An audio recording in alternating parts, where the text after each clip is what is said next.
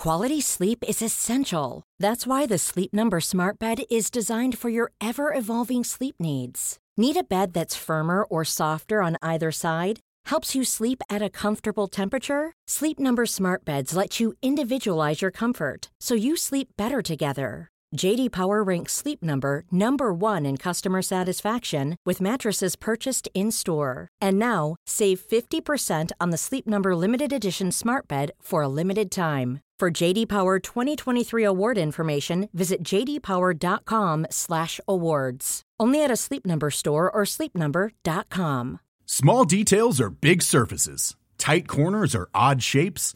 Flat, rounded, textured, or tall. Whatever your next project, there's a spray paint pattern that's just right. Because Rust-Oleum Custom Spray 5 and 1 gives you control with five different spray patterns. So you can tackle nooks, crannies, edges, and curves without worrying about drips, runs, uneven coverage, or anything else. Custom Spray 5 and 1. Only from Rust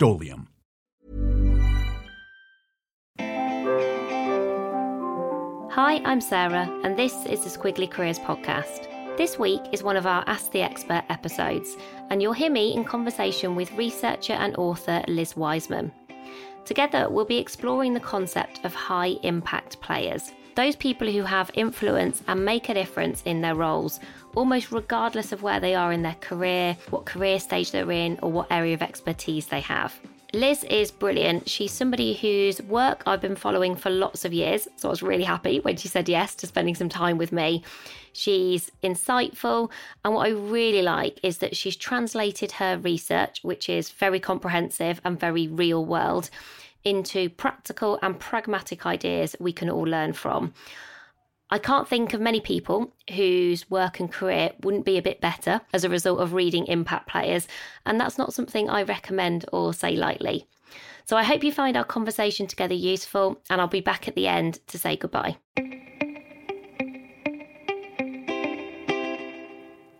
So, Liz, thank you so much for joining us today on the Squiggly Careers podcast. I'm really looking forward to our conversation together. Sarah, it's good to be here. And so I read Impact Players and there was lots of underlining happening, lots of pages being turned down, which is what prompted me to get in touch for our conversation together today because we are always interested in when we read research that feels very practical and useful for everyone. And that's what really came across to me when I was sort of reading your work. So perhaps we should start so that all of our listeners are up to speed, because I feel like I've spent lots of time with you in your work, with what is an impact player? Like, how do we get a sense of what it means to be this idea of an impact player? Well, an impact player, the metaphor is borrowed from sports. But, you know, there are impact players in the workplace. You know, in the sports world, we think about who are the people that make things happen in the moments that matter. You know, the kind of person you would hand off the ball to when it's got to get yeah. in the goal you know, with 10 seconds left in the game. It's those kind of people, but they're not just these superstars on team. They're people who create extraordinary value to the team mm. and to the organization, but they also are people who raise the level of play of people around them. And they really are the people that we entrust with the high stakes situations, opportunities. They're the people we go to in the moments that really matter. They're people who are influential and impactful in the workplace. And, you know, when I started this research, it was clear that everyone knows who these people are. Mm. You know, if you ask a manager, like, who are the impact players on your team, they're very quick with a response, but they don't always know why and that's what i was trying to do is really understand what is it that these people are doing that make them so influential so valuable so impactful and we're going to dive into some of that. What is it that they do? Because I think what I found reassuring is that initially you perhaps read about these high impact players and you, to your point, oh, wow, they're the Michael Jordans who are scoring the basket with 10 seconds to go. And then you think, oh, well, that's not me, or that can't be for me. And I think what I realized as I was going through, I was like, the majority of what you describe are incredibly learnable skills, or kind of some of it's mindset, some of it's skill set. And even those areas that I think you describe as being slightly less coachable, mm. there is still that potential. I got the sense, and you can tell me if I've got this right or not, but I got the sense that we all have the ability and sort of at least the potential to be a high impact player. If that's something that we would want to do, it's there for us if that's a choice we want to make. Yeah, and that's one of the things that was so just wonderful about the research. So, the essence of the research is we went out to nine different organizations, all top employers. We interviewed 170 managers and we asked them to identify two types of people that were on their team they had led currently or in the past, both of whom were smart and capable and hardworking. So we're trying to neutralize those variables. Mm-hmm. And one of whom was doing a fine job. We called them ordinary contributors. And another that was doing an extraordinary job, like someone who was bringing inordinate value on the team. And what was so wonderful is when we cut all the data, this so we have 170 what we came to call impact players, and they were evenly split between men and women. They were mm-hmm. well distributed in age range and well distributed in ethnicity. And they were also well distributed in jobs. So these weren't always the hot shot software architects, the salespeople who are bringing in, you know, trillion dollar deals. These were people in all different walks of life. You know, the surgical tech as opposed to the surgeon in the operating room, you know, the a nurse practitioner, a project manager. And you could see it was a mindset and an attitude towards your work that you can apply in almost any job. Mm. And I think as I was reading the book and going through it and reflecting back on my squiggly career, I think there are definitely moments where I have been an ordinary contributor. So, you know, I was doing a good job, I was adding value. And then I think there are certain roles and certain moments where I like to think I might have made some of that transition towards being a more of a high impact player. And I thought, oh, as I started to then read some of the descriptions about well, what happens when you're a high impact player? I think I started to understand some of these skills and how useful they were.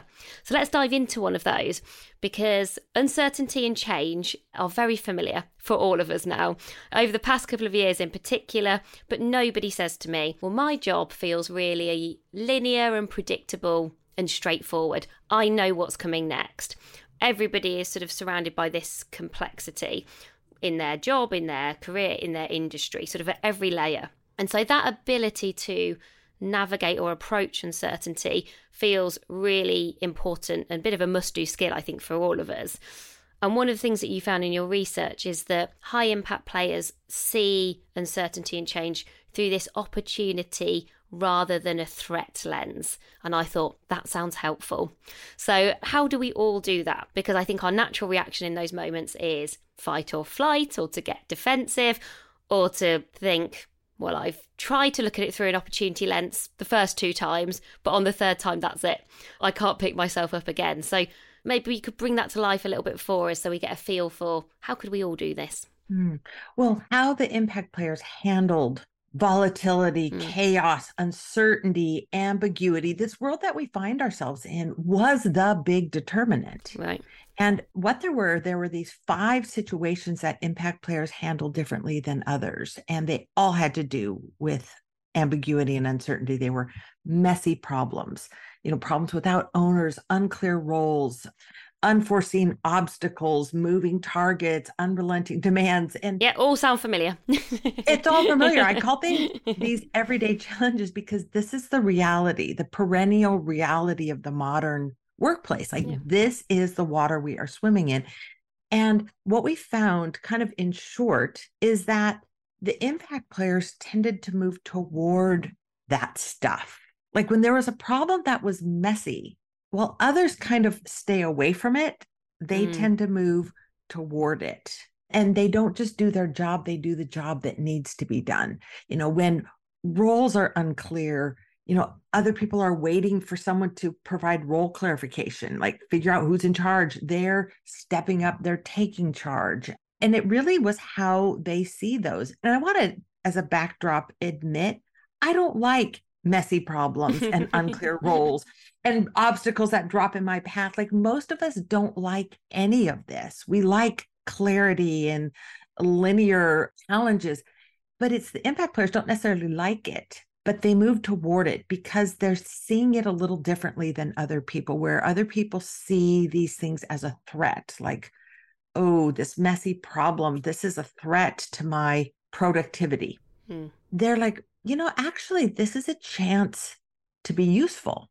You know, this is a chance for me to not just do my job, but to go work on the thing that's hot because the messes are we'll call them hot messes. It's like there's usually something important going on there you know when roles are unclear. Other people might see this as like a threat to sort of my role on the team. Others are like wow this is a chance for me to demonstrate leadership. This obstacle like we weren't planning on this you know this is kind of a threat to my success maybe you might if you're feeling particularly strong you say this is a chance for me to build inner strength. I usually don't look at it this way. I look at it more like, wow, if like no one could have planned for this pandemic or this crisis, well, that means nobody has a plan for it. And what that means is that the rules don't apply. That means if no one knows what to do, then I can kind of go in and do the thing I think needs to be done or the thing I think we've always needed to do. Like this is a chance for us to do something different or to shed the rules. So they're looking at this and seeing opportunity where other people see threat. And I want to emphasize there this is not about wearing rose colored glasses. This is not about being optimistic, like, oh, I love this. This is going to be fun. It's more opportunistic than optimistic, which is like, how do I make something out of this mess? Mm. And I wanted to talk to you a bit about a potential tension that I was considering as I was sort of rereading Impact Players before our conversation. So, you've got a brilliant chapter that's called Make Yourself Useful. And useful is our number one value at Amazing If. So, it guides everything that we do. It's a kind of big part of who we are as a company. So, I was sort of diving back into that chapter. And one of the things that we often talk to people about is, you know, you will add more value if you make your strengths stronger rather than worrying about your weaknesses too much. Think about what you enjoy and what gives you energy. Try and gravitate towards those areas rather than kind of comparing yourself or feeling like you have to be equally brilliant at everything. So that's sort of what's useful for me, maybe in my career. So think about what my strengths are, make my strengths stronger. What are the roles that I'm really curious about? And then there's what's useful for my leader and my organization. Mm. And there must be moments where, well, there definitely will be moments where those two things are not the same. And I think mm. sometimes I was reflecting on this and thinking, I've sometimes created kind of conflict for myself where I've perhaps been in a role and thought, well, this is what I would like to be doing in this role. This is what would be useful for me in this role. So I want to create and have ideas and develop people. And then actually, what that role needed and what the organisation needed at that time. Um, and I'm thinking of a specific example. They needed a bit of reporting sorting out. They needed some compliance stuff because it wasn't where it needed to be. They needed some processes improving. And there was sort of this clash between what was useful for me and what was useful for the role and the, the team that I was in. And so I was just wondering about your approach to that. So when you spent time with high impact players, do they spot that and sort of go, okay, well, I'm prepared to adapt for now? Essentially, that's what I did. I think I learned quite the hard way, to be honest. I think I eventually adapted and thought, oh, if I want to do a good job, I need to sort of let go of some of the things that I was hoping to do for now in the hope that they are going to come back in the future. And actually, they did. But I very nearly left a job because of that that kind of mm. tension. And I'm really yeah. glad I didn't because that job ended up being one of my favourite ever jobs that I did. And I think I did have high impact in that role, but not for the first six months where there was this tension. I was just wondering that kind of usefulness is like, are we saying here that high impact players are very good at putting essentially their team and their organisation before themselves? I do think there's tension there. The principle and what we found to kind of start with the basics is that while others do their job, Mm. The impact players are doing the job that needs to be done.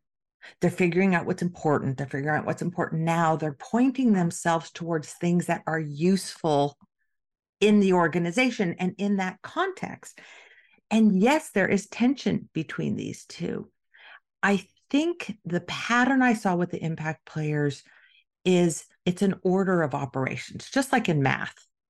You know, there's an order of operations. You've got to do the multiplication and division before you do the addition and subtraction, and they get the order right.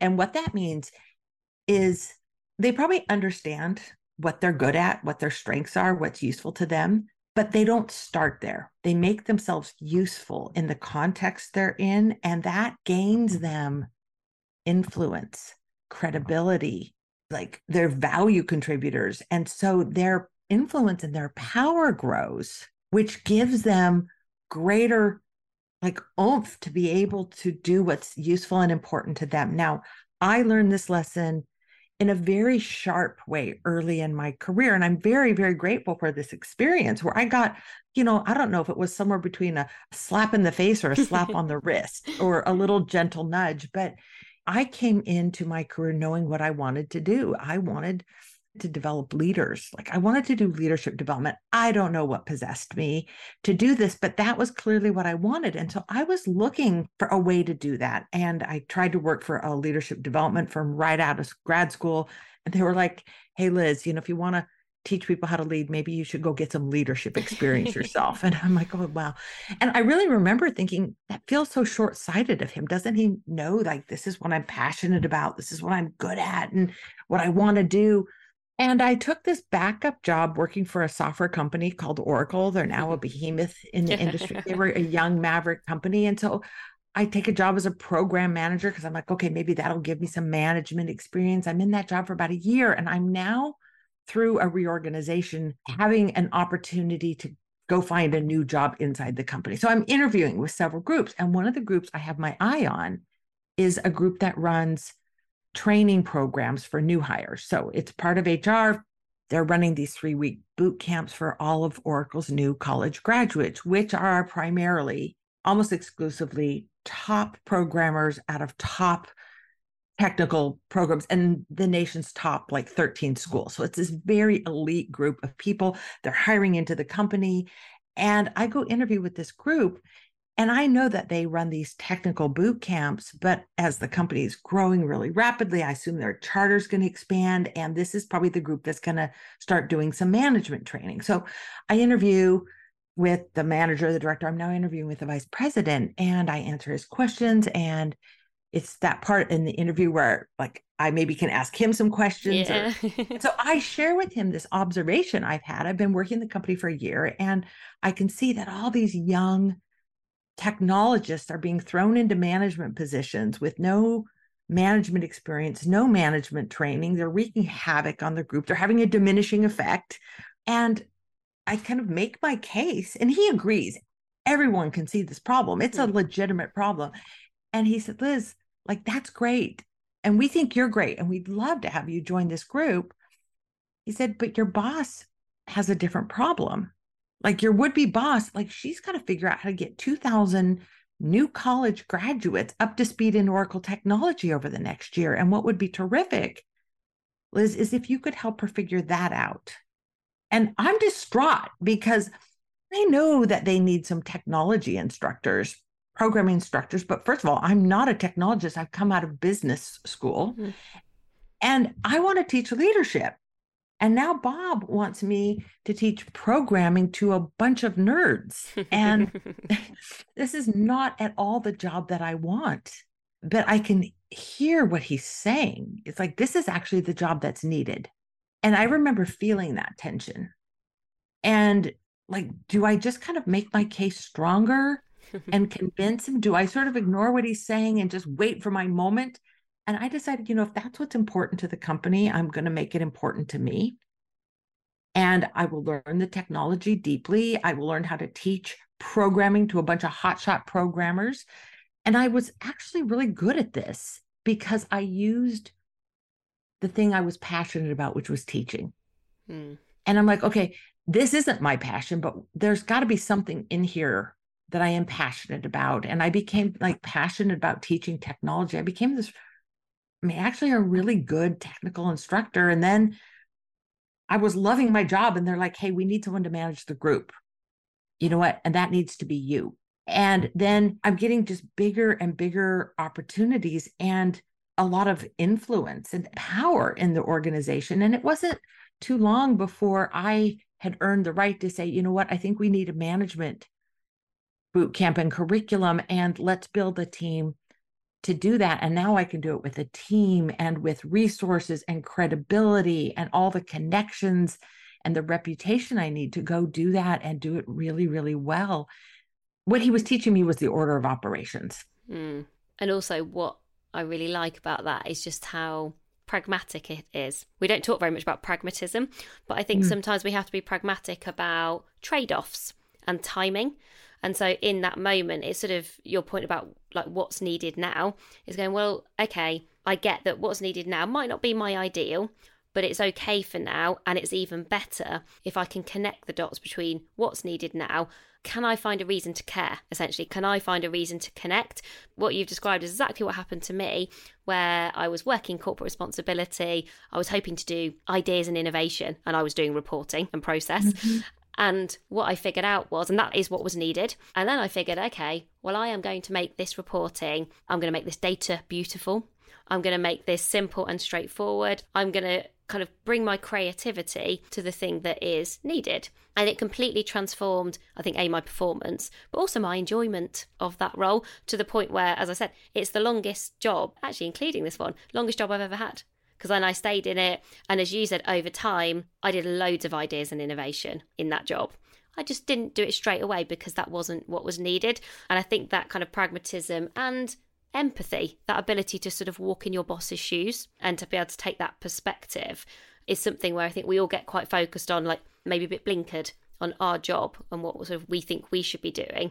And it's sort of that stuff of zooming out. Yeah, and our passions. And speaking of pragmatic, like I hate to be the one to say it so bluntly, but I feel like somebody needs to. Is like the world doesn't care as much about our passions as we think the world should care about our passions. And what the world cares about is can we channel our passion towards problems and opportunities yeah. that the world is facing. And I had this funny little experience. I went and I spoke at this very large gathering of leaders from evangelical churches from all over the world. It's this huge gathering. And I'm talking about this specific thing about sort of playing with passion versus like pushing your passion. And afterwards, a very uh, like a celebrity kind of pastor came up to me and he like whispered he's like thanks for saying that because man can i tell you how tired i am mm-hmm. of like my staff expecting me to like build everything around what they're passionate about and i really need some people who are passionate about the work that we're doing. And it was just funny for this pastor who was supposed to who's like the embodiment of empathy. It's kind of like man i got empathy fatigue trying to care about everyone's passion and i wish people had it the other way around. So like thank you for saying what needed to be said. And I have just found by getting the order of operations right on this, I have been able to have a lot more influence. And it's this pattern I've seen in the impact players. It's not either of the extremes. It's not the people who are like, I'll just do whatever you want, boss. Like, you just tell me if we need reporting, and they forsake themselves. That does not lead to impact. But it's not the other extreme of like, hey, this is me. This is like build the work around me, like care about me. I want to do this. Those end up to be prima donnas that kind of get tolerated at best, but pushed aside of true hmm. impact. Hey, I'm Ryan Reynolds. Recently, I asked Mint Mobile's legal team if big wireless companies are allowed to raise prices due to inflation. They said yes. And then when I asked if raising prices technically violates those onerous two year contracts, they said, What the f are you talking about, you insane Hollywood ass? So to recap, we're cutting the price of Mint Unlimited from $30 a month to just $15 a month. Give it a try at mintmobile.com slash switch. $45 up front for three months plus taxes and fees. Promoting for new customers for limited time. Unlimited more than 40 gigabytes per month. Slows. Full terms at mintmobile.com. Hey there, it's Michele Norris. I'm host of a podcast called Your Mama's Kitchen. When I travel, I'm usually looking for a way to find a taste of home when I'm not at home. And one of the things I love to do when I am at home is entertain. And Airbnb allows me to do that. When I was in California recently, I rented a house that had a great kitchen. And when we were sitting around the table, we were all thinking, we're in someone else's house. Someone could be in all of our homes as well. If you have a home, but you're not always at home, you have an Airbnb. Your home might be worth more than you think. Find out how much at airbnb.com slash host. Hiring for your small business? If you're not looking for professionals on LinkedIn, you're looking in the wrong place. That's like looking for your car keys in a fish tank. LinkedIn helps you hire professionals you can't find anywhere else, even those who aren't actively searching for a new job but might be open to the perfect role. In a given month, over 70% of LinkedIn users don't even visit other leading job sites. So start looking in the right place. With LinkedIn, you can hire professionals like a professional. Post your free job on linkedin.com slash people today.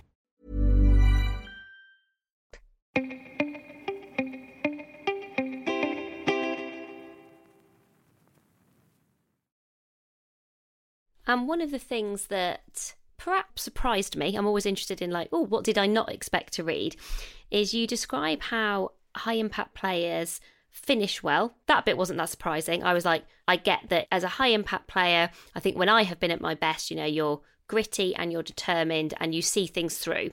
But you also said they not only finish well, but they feel well at the same time. And I think at the moment, so many people are talking to us about feeling burnt out. We interviewed Jen Moss about burnout a couple of months ago and got lots of reaction to that episode.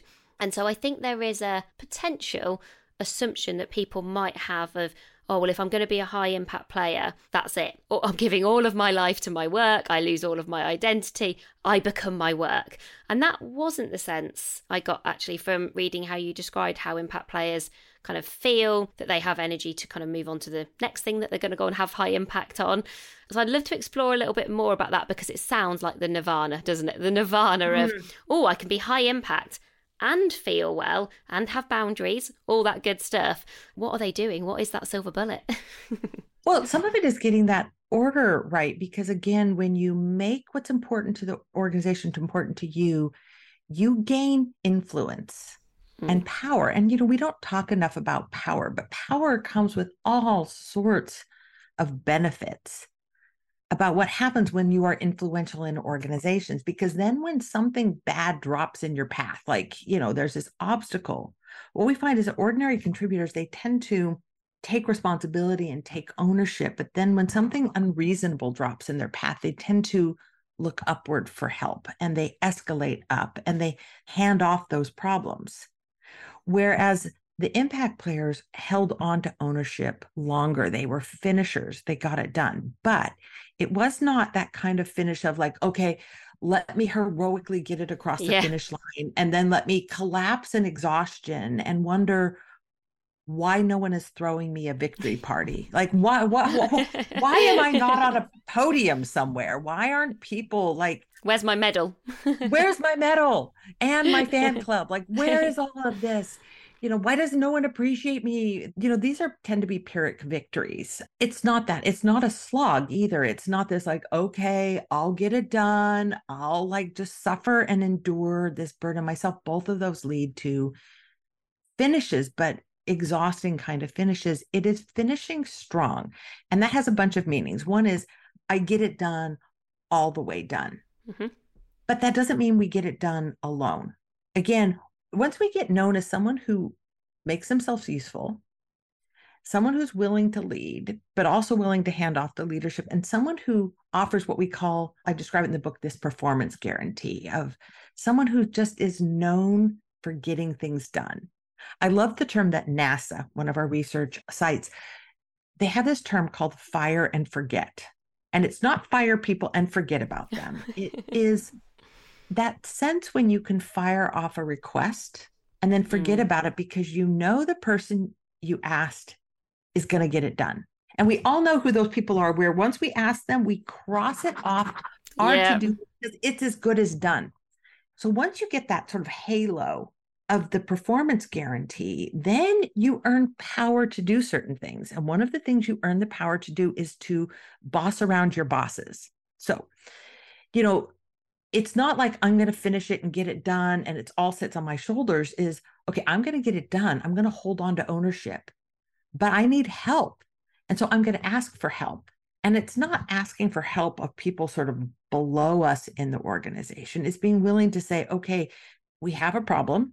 I'm on it, but this is what I need from you for us to get this. Like, I will get it done, but I need this from you. You know what? Can you place a phone call to this person? Can you get a rapid approval on this? Can you see if we can get an exception on this? And if like you can get these things, then I will keep leading this. I mean, think about like the people that we can fire and forget a request to. Like these are people we trust. These are people when they come to us with a request, we're like, you got it. Put me yeah. to work. Like I'll do whatever you ask me to do to make this thing finished because I know I'm not the one having to drag it across the finish line. That impact player is doing it. And so, you know, they finish with great well being and a great finish, a strong finish usually emerges from a strong start. And, you know, it's one of the things that I would encourage people to do is when you're about to start something, particularly something that might be rocky, is stop and, you know, ask a few questions. Like, do you know what a great job looks like? Do you know what the finish line looks like? How will you know you're done? You know, ask questions like, okay, how will we know we've done a brilliant piece of work? How will I know this is done all the way done? And negotiate some of the things that you need beforehand. Like, okay, you know what? I'm going to need you to do this for me to be able to finish that. And when we get into the ditch, we now have negotiated the help that we need and the criteria we need to finish strong. And and it's a finish with well-being. You mentioned burnout. There's one more thing I want to add to this. Part of why these impact players don't experience burnout in their work is because burnout is not just a function of how much work we have. And I find that more often than not, people don't burn out because they have too much work. People tend to burn out because they're having too little impact, meaning they're working hard, but it's not going anywhere or mm. that feeling of like you're working on a treadmill. You're like a hamster. You never you're hamster. just going round and round and round.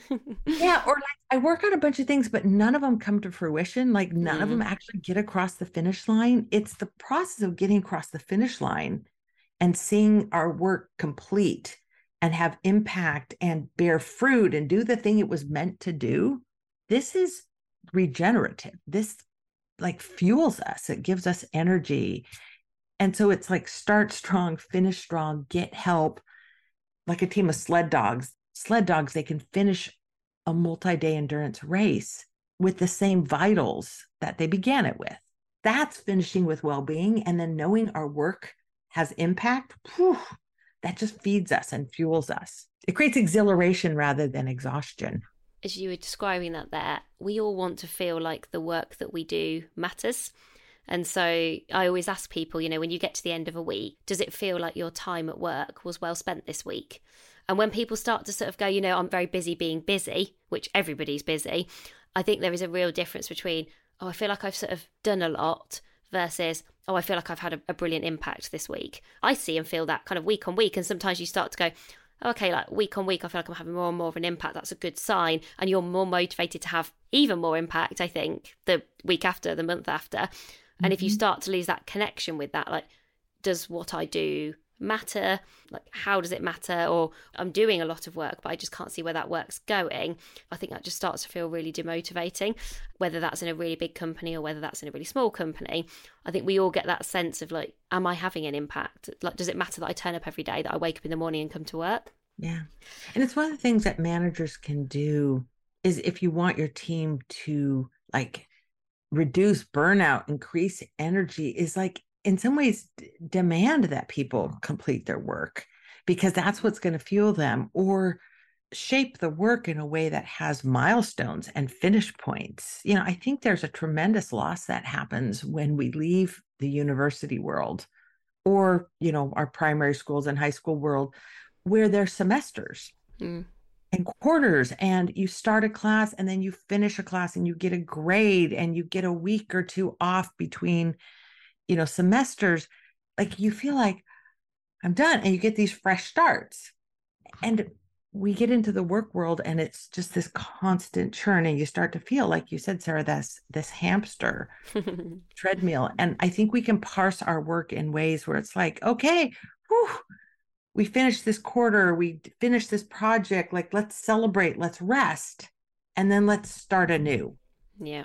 One of the things I was reflecting on as I was reading the book is okay, are high impact players absolutely the dream scenario for managers and leaders because they're so great. You know, they see opportunity through this brilliant lens of creativity and curiosity. They've got this performance guarantee. Like, who doesn't want a high impact player, players, hopefully plural, in their team? When you talk to managers and leaders, what do they do to develop high impact players? What do they do to try and maybe spot high impact players? Because our leaders just thinking, like when I was reading your work, I was thinking, right, well, how do you just end up with a team where everyone is a high impact player? Or perhaps mm. it doesn't kind of quite work like that, slash, feels a bit unrealistic. Mm. What managers can do is, first of all, you've already hinted at this, Sarah, is think about it in the plural rather than the singular because if you think about it more like um, an MVP, a most yep. valuable player, then you're always going to get sort of the pet, the the manager's favorite yeah. superstar. Other people feel that's not attainable, or like for me to work that way, I have to bump somebody off the podium to be that. But think about it in terms of a team and multiple players. Like I don't know if you could have a team that every single person is a high impact player, but I bet you could approximate that, if not achieve that. And when managers think about it, which is how do we ensure everyone's thinking and working this way where they're having maximum impact for the time that they spend working, then that is attainable and it takes the competition out of it. And then mm. these mindsets and behaviors can be shared across a team and everyone can benefit from it. But there's a bunch of things that managers can do. First of all, is create an environment where impact players thrive. And, you know, in short, what impact players need is they need these two conditions simultaneously. They need safety. Mm-hmm. See, the impact player way of working is not a harder way of working. And I'm not even sure I would say it's a smarter way of working. It's certainly not like smarter in the terms of productivity, like, oh, let me work smart. It's it's a more intentional way of working and it's a more courageous way of working. And people need safety to be able to do that, to step outside of the bounds of their job description, to volunteer to lead, to be willing to hand off leadership to another person, to be able to say, you know what, we got this big problem. It's bigger than me, but you know what? I'm going to stay in charge. I'm going to boss my bosses. I'm mm-hmm. going to like be the leader of my leaders as I pull in resources to get this done. I'm going to adapt on the fly. This requires courage, and people need safety to step out of their bounds, to step up and lead, to kind of like keep going longer, to be able to pivot and adapt. And so leaders need to create intellectual safety and psychological safety. Um, they have to give people permission to work this way. In fact, it, I think it's one of the simplest things that leaders can do is just say, Yeah, see this, like this book, these ideas, like I give you permission to work this way. Like go ahead don't be constrained by the hierarchy, the job descriptions, because it's how people want to work. But they need safety, but they also need stretch, meaning part of a leader's job is to make it uncomfortable to be too comfortable just on a treadmill, working in a box, doing your job when there's like a clearly a job that needs to be done beyond what you're doing um, and to give people challenge and to stretch and to see that people can do more and want to do more than maybe what they are doing today. If I think back to a leadership team that I was part of, where I think there were multiple high impact players, plural, because that team was a really high performing team, I would definitely describe it as high care and high challenge, which is really mm. interesting because that sort of reflects what you were saying there. Yeah, absolutely. And you mentioned like okay this seems kind of ideal managers want this i haven't really found a manager who has read the book and has not concluded like how do i get a whole team of these people but i think the most important thing that managers should take away which is if you want a team of impact players you have to be the kind of manager that they would want to play for mm. because people who work this way aren't going to work for anyone you know, they're going to want to work for someone who gives them space, who gives them freedom, who respects that they need to be the boss of their own work. They need someone who's a leader to them, not like a manager who's going to keep them on a tight leash. Mm. Before we ask you our final question that we ask all of our expert guests, It was a very small thing that I circled, but I thought, oh, this is important because as you're going through and you're reading all of the characteristics of a high impact player, I was starting to almost make a mental note and thinking, well, do I do that one and do I do that one? But I think if I've understood the research right, you say the average is sort of these five kind of big characteristics. The average high impact player has 3.17. And so what we don't need to do is aspire to an unrealistic perfection of high impact where we get everything right all of the time. Actually, probably what we need to do is have that work in progress mindset and that sort of desire to want to improve and get better to understand you know what that looks like. Well how do you approach messy problems? How empathetic are you to understanding your boss's problems? You know do you keep ownership? Do you finish well? All the things that we've described today. But i didn't interpret it as i need to get all of these things right all of the time No, no, you don't. And there are these five characteristics. You know, impact players do the job that's needed. They step up and lead, but they step back and they follow others. They finish stronger. They adapt and adjust. They make work light for others. You know, you don't need to be good at all five of those. You probably can't be horrible at any one of them. Hmm. One of my favorite takes on this is the book The Extraordinary Leader by Joe Folkman and Jack Zenger where they looked at all this 360 data and they found that the best leaders have one or two towering strengths, mm-hmm. but no like real below the line kind of vulnerabilities. They're not good at everything, but they're not really bad at the important characteristics. And so, as a leader, what you want to do is sort of shore up your significant weaknesses and then forget about those things and then put your energy into your towering strengths. And I think the same is true here. You know, if you are kind of high maintenance, you might need to do a little to make work light, but like that may never be your big strength. Your big strength might be this willingness to make yourself useful and do the job hmm. that's mm. needed. And so, whenever I read books like this or get exposed to models like this, you know, I try to find like the top and the tail and top off the top and just sort of like raise up the tail a little bit. And you don't have to get it right all the time. It's amazing what happens when you operate this way by rule, you earn the right to have a few exceptions. And, you know, it doesn't tarnish your reputation as a leader or an impact player. It just makes you human. Yeah. Which we all are. That's good news.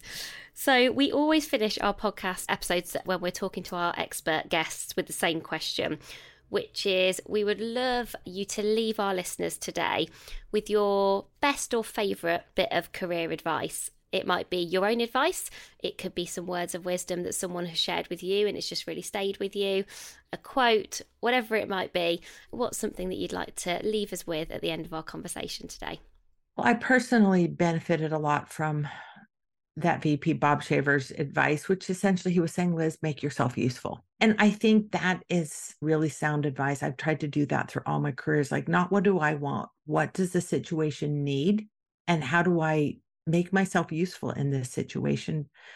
I think if there's one idea I would share based on this research, and that is very simply that we are more powerful than we think we are. In any given situation, we have the ability to take charge. You know, like we often think when you work in an organization that like your boss is in charge of you or his boss is in charge of your work. And like we can put ourselves in these victim mindsets. But really, what I saw the impact players do is they take charge. They take charge of situations. They take charge.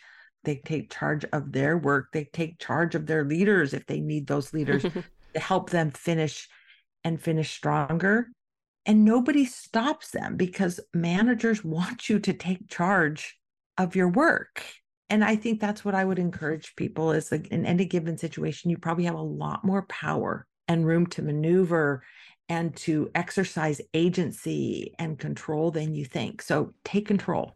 We always say the people who we see really succeeding in their squiggly careers always have a create, don't wait mindset. We always see it. And that's exactly what mm-hmm. you've described that kind of ownership, take charge, kind of take control. Liz, thank you so much for joining us today on the Squiggly Careers podcast. I'm so glad we've had the opportunity to dive deeper into basically all of my post it notes and scribbles in uh, your book. And I know that our listeners will have really appreciated learning more about how to be a high impact player. So thank you. It's been great to be here. I've had a squiggly career and I'm grateful to be able to share a little of what I've learned. Thank you for listening to my conversation today with Liz Wiseman. I hope you found it useful and I hope it helps you to improve your impact in your squiggly career. I'd love to get some feedback from you or ideas for topics or guests that you'd like us to cover in the future. You can always get in touch with us. We really enjoy hearing from you. We're Helen and Sarah at squigglycareers.com. That's everything for this week, and we'll be back with you again soon. Bye for now.